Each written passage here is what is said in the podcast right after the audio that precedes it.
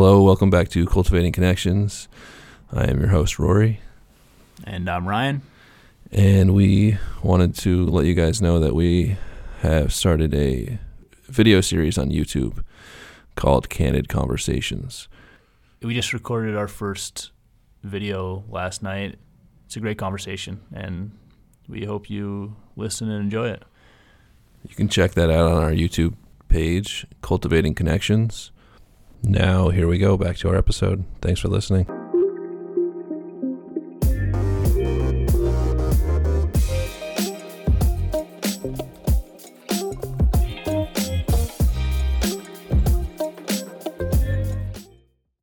Thinking about how our relationship was in high school, it, or what I thought about you in high school, it brings a lot of shame. It's like I feel more shame about the way I thought about you in high school than I do from that moment where you first overdosed. What did you think about me in high school? Well, in high school, I just hated being compared to you. I hated that everyone would come up to me and tell me, "Oh, Rory did this." I remember specifically the first time I was in eighth grade, I think, seventh grade maybe. Someone came up to me and was like, "Your brother smokes weed," and I was like, "What the hell?" well, first of all, like, the, you're telling me that to kind of make me to manipulate me into, into like liking my brother less. And the second thing is like I don't care, you know. It, it doesn't I don't want that shit to like affect me. But all throughout high school I was always compared to you and people would be like, "Oh, you're more this than your brother, more less this." And I hated it. And like the biggest shame that I ever felt was imagining what my life would be like without you. Like I remember specifically thinking like envisioning a world where y- you weren't my brother, you weren't alive and I was just life was easy and simple and no one compared me to you and it, life was all better. And like of course that was just like my naive young mind trying to envision a world better than me. And it was also that victim mentality of like, oh, I'm a it, my problems are all because of my brother. So you felt that, and I mean, obviously, I didn't feel that in the moment when you overdosed, but Uh, I, I, clearly it had an effect. well, you know, I, I think that I may have picked up on that. yeah, I think, so too. I think, I think you were questioning the same thing. Maybe they would be better off without me, and you were, you know, willing to sacrifice yourself if that was true. And that when you overdosed, that was like the test, you know. It was like I after that moment, I never envisioned my life without you. I never I never thought it would be better without you. I knew that my life would have been if you would have died there, I would have been destroyed and life would have been terrible. I mean, life would have not been what it is now, and I can't imagine a different life. But, but that was like the test, you know, and it showed me like it was a way for you to kind of show me, I guess, that we're better together, and and throughout all of that, it's crazy that you still like believed in me the whole time, even when I didn't believe in you, you know. But I never felt like you ever didn't believe in me, you know, and. and it took a long time, you know. But like we wouldn't be here without the the belief you had in me and the eventually the belief I had in you, you know, cuz I did believe that you could overcome your addiction to heroin. I knew you could. But I mean, I think the biggest thing was in a way me accepting my responsibility in your addiction and not putting it on you as this is your problem and you're the source of all these bad things, you know. But I contributed to your addiction just like you contributed to it as well. Yeah, I mean, think about it in, in in this way: like if if you didn't get addicted to drugs, then you wouldn't have gotten. I wouldn't have been able to help you get clean. We wouldn't have been able to do this thing that we're doing now. And we wouldn't really have a path, you know. It's like a wake up call, I guess. Um, but you were we were so young at that point that we like maybe I mean, I didn't understand any of this conceptually. Uh, Literally, the only thing I thought was, I don't know what to do. My friend's in the car waiting for me. That's what I should do. right. And what about that time that you were just telling me about when uh, I got into that very nearly fatal car accident?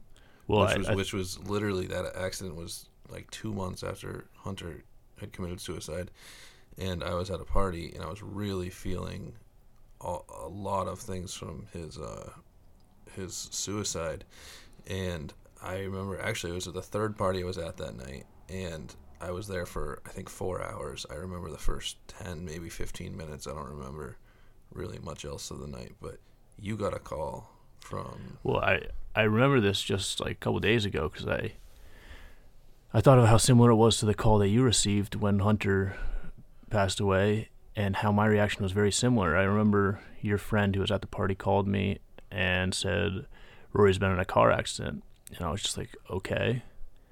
And he was trying to tell me the like significance of it, and he was like, uh, "It's really bad," and I was just like, "Okay." And then he was like, "He may be dead or paralyzed," and I was just like, okay like i don't i didn't know what was expected of me right. i didn't know what i was supposed to do so it it really just didn't have much effect on me at all. Like all of that was just filtered out and it was just Well, maybe it did have an effect, but it was yeah. Well i mean immediately suppressed. yeah. Like the only thing i really registered was just the logistic aspects of oh he's been in a car crash. Okay he's in the hospital. Okay let's go see him. You know it wasn't any of the the emotional I used to tell aspect of I used it. to tell people that Hunter's suicide didn't affect me, um, and I really believed that. I said it's not affecting me because I wouldn't allow it to um, consciously affect yeah me. but It would- subconscious subconsciously it was wreaking havoc Oh my god, yeah. And then looking back at it, it's the most significant thing in my life. One of. Yeah. And these experiences I'm telling you about are the most significant ones of my life. Like, I've never allowed myself to feel such shame and guilt. But I remember, you know, back when I was in high school and I am I envisioned life without you. I've never felt much more shame in my life. Like in those moments, I felt such like such a bad person. Like, why would a what kind of brother am I to envision a world without my brother? Well, I mean, you were the youngest. So you were the youngest of all of us uh, siblings. So, I mean, I can I can understand that. Like, what are you to do? You know, it, it, it really wasn't really your issue, Ryan. It was, I mean, it, was a collective issue. You know, like the, the drugs and all. In my opinion, I, I feel like it was more, ex, more external factors rather than just. It was never my relationship with you. I mean, I guess that played into it as well, but. I mean, it's interesting because, like, yeah, I felt more shame than I've ever felt in those moments, but I didn't. Back then, I didn't really shy away from it. You know, I allowed myself to feel it, and I think that had an effect on me later on because I remember when I was struggling with, depression, like a huge motivating factor was that you were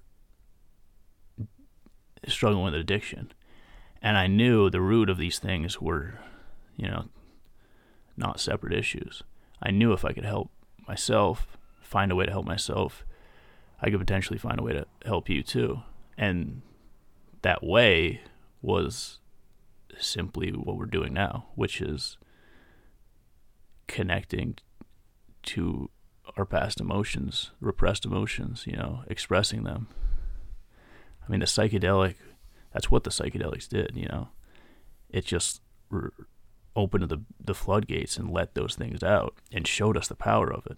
I was just talking to somebody last night about their experience with um, ibogaine, which is a psychedelic. He said that he somebody told him an, an analogy was the psychedelic will bring you to the top floor of, a, of an elevator of like human consciousness. At least it can, or if you're lucky, I guess. Um, but as soon as you come come down from the psychedelic experience, you're brought right back down to the ground, and it's left for you to pick up, kind of kind of climb the the elevator over time, and um, I can relate to that in the sense that when I was on the psychedelic, I felt connected to everything. I felt so connected, but then I came back down, and I'm searching how can I get that connection? How can I get that that unity, that fullness um, from that. And I'm realizing the best, the only way to do it is to connect and express emotions and feelings, and um, in a cathartic way that we can both, that you know, that I, it brings some resolve to past issues. Yeah. Um, I, mean, I guess that's what we're doing on Sundays and what we're doing here. And I've had so much support from people that I haven't talked to in years. Um, yeah. And so much support from the Reddit community. And yeah, I mean, people. I, I, what I'm trying to say is when I was on the psychedelic, I felt very connected and I was able to have this review of my life. And then you come off of it and it's like, okay, now what do I do to get those connections again?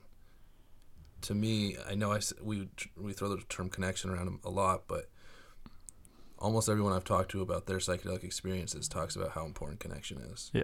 And the path to connection is vulnerability and openness. That's how you have to trust. Right. And Hon- honesty. Yeah.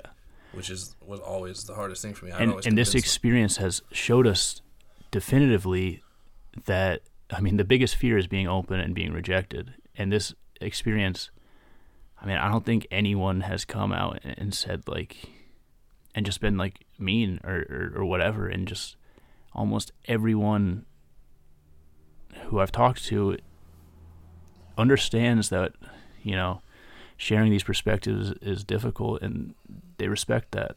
And I mean, I appreciate it so much. Yeah. Yeah, that's one of my biggest fears too is is somebody being uh, super critical of what I'm doing. Um, and if that happens, that's part of the process. But yeah, just accept it. Yeah, I mean, I, you know, what's what's the alternative? Go back to my lifestyle before, where I was killing myself and and negatively impacting relationships around me and my whole community. You know, I, I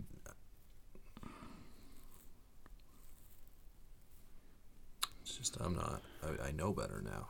It's like I've seen the light in a way. It's like I've seen my I can I can behave one way or the other, and I know where that one behavior leads, and it leads to death and uh, just a whole mess of ugly emotions and and leaving everyone else to, to pick pick up the pieces. Um, ultimately we just want to show people that openly expressing your emotions and being vulnerable is uh, is valuable, unbelievably valuable, you know. And we want to provide a platform where people can do that. You yeah, know? and I've had people reach out to me telling me that they want to talk about their experience after hearing us talk, and you know, in my opinion, that's that's that's the uh, depending on how much you're willing to you know invest in that. It's it's like the ultimate. To me, in my life, it's the philosopher's stone. like being able to. It's like that one thing that allows you to move on from things is expressing and just conversing about trauma and shame and guilt. Yeah. So like my gratefulness for people tuning in and listening and and the support that I've received and I know Ryan has received um, is tremendous and I it brings me to, to tears. Like I don't have words for how grateful that feeling is from you guys. From everyone. It's not you know it's from everyone